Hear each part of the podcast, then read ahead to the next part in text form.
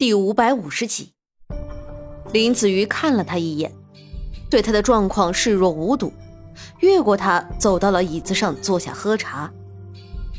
救我，求求你，救救我，我不想死，救我。金月费劲儿地从地上爬到林子瑜的脚边，艰难地伸出手去拉住对方的衣摆。救你可以，但是月贵妃娘娘，您确定您想清楚了吗？林子瑜说道。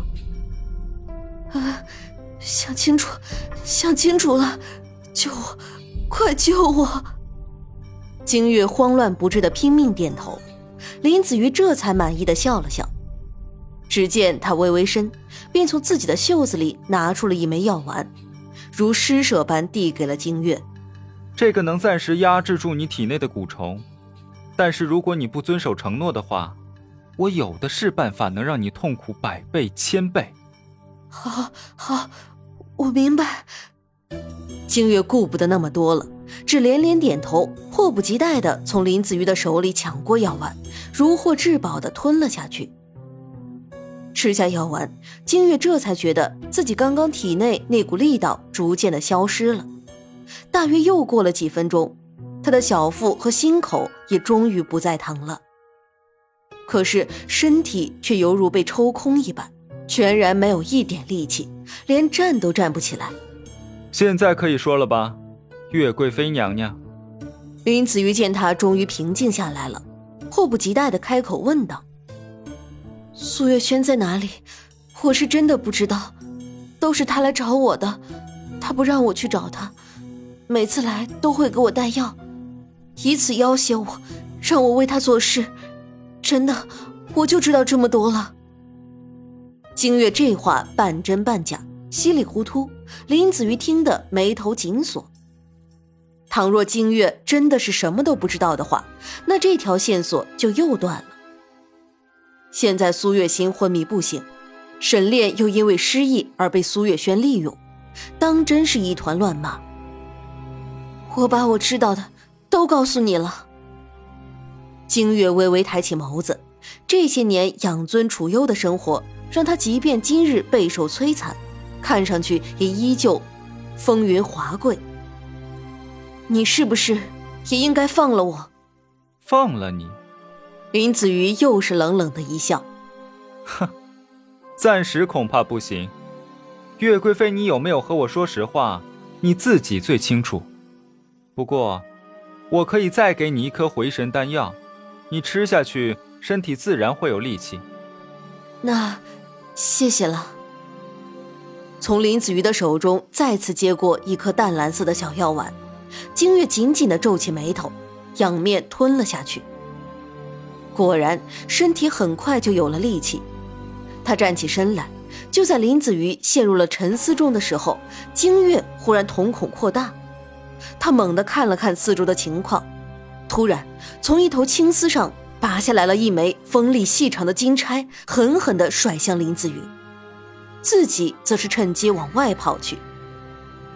刚刚他已经注意到了，这间暗室外面并没有守卫，这可是他逃跑的绝佳机会啊！可是林子瑜哪里会被这样的三脚猫的功夫糊弄住，他一个闪身就躲过了金月的攻击，立刻追上去。月贵妃，你这又是何必呢？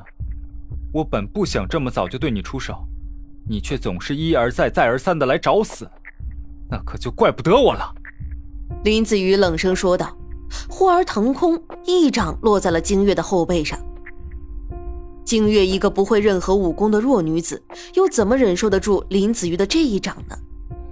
瞬间金月整个人就飞了出去，而后重重地落在地上，猛地吐出了一口殷红的鲜血。林子瑜冷笑一声，却突然间发现自己整个人不能动了，一股刺痛从掌心汹涌而至，让他近乎哀嚎，那滋味犹如毒虫啃咬，让他求生不得，求死不能。用了自己所有的力气，林子瑜看向自己的手掌，下意识的他大呼不好，刚刚拍在金月后背上的那只手，此时竟然已经变成了黑色，不仅如此，就连他的手臂上也以肉眼可见的速度蔓延上一片浓浓的黑色。而凡是变成了黑色的肌肤都毫无知觉，无法动弹。林子瑜惊讶地看向倒在地上的金月，此时金月费力地转了过来，他脸色惨白，凄凉冷笑：我早就料到自己会有这么一天，所以我就在自己的每一件衣服外面都下了毒，结果没有想到居然真的用上了。林子瑜只恨自己低估了这看上去柔弱无能的女子，疼痛让她佝偻着身子，恨不能将手臂断掉。你这么做是要对付我？对付你？我哪有那样的先知先觉？只是在这宫中，你争我夺，谁都想踩着别人的尸体往上走。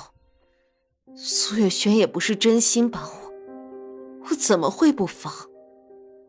金月脸上浮现出一丝绝望，她强撑着身子，勉强支撑起自己的头，继续说道：你想我死，那就大家一起死。你还不知道你中的是什么毒吧？我告诉你也无妨，是黯然断肠草，这可是无解的。姓林的，反正我在苏月轩手里和在你手里都活不了，死之前还能拉你一个做垫背，也算是值得了。金月每笑一下，她的嘴里就会流出更多的鲜血，其中还掺杂着一些碎肉。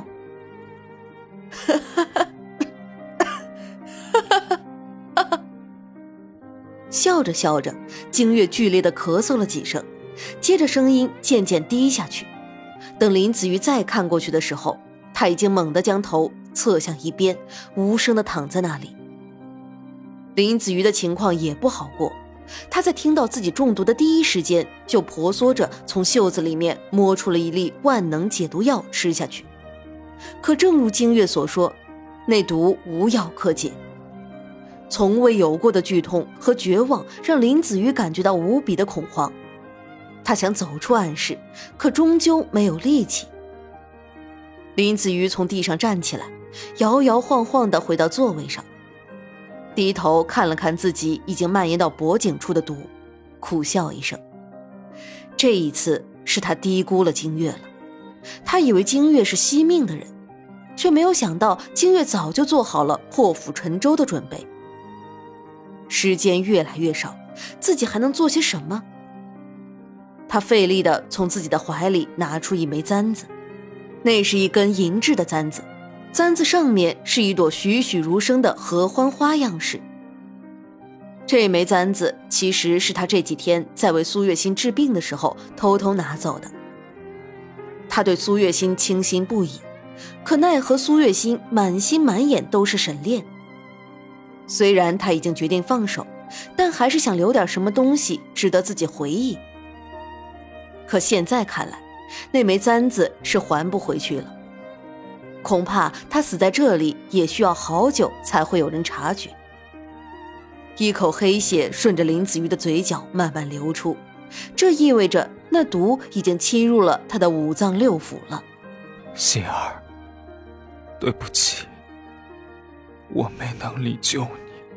喃喃地说完这句话，林子瑜的身体终于瘫倒了下去，可手里还紧紧地握着那枚簪子，甚至就连嘴角还挂着一抹温柔的笑意。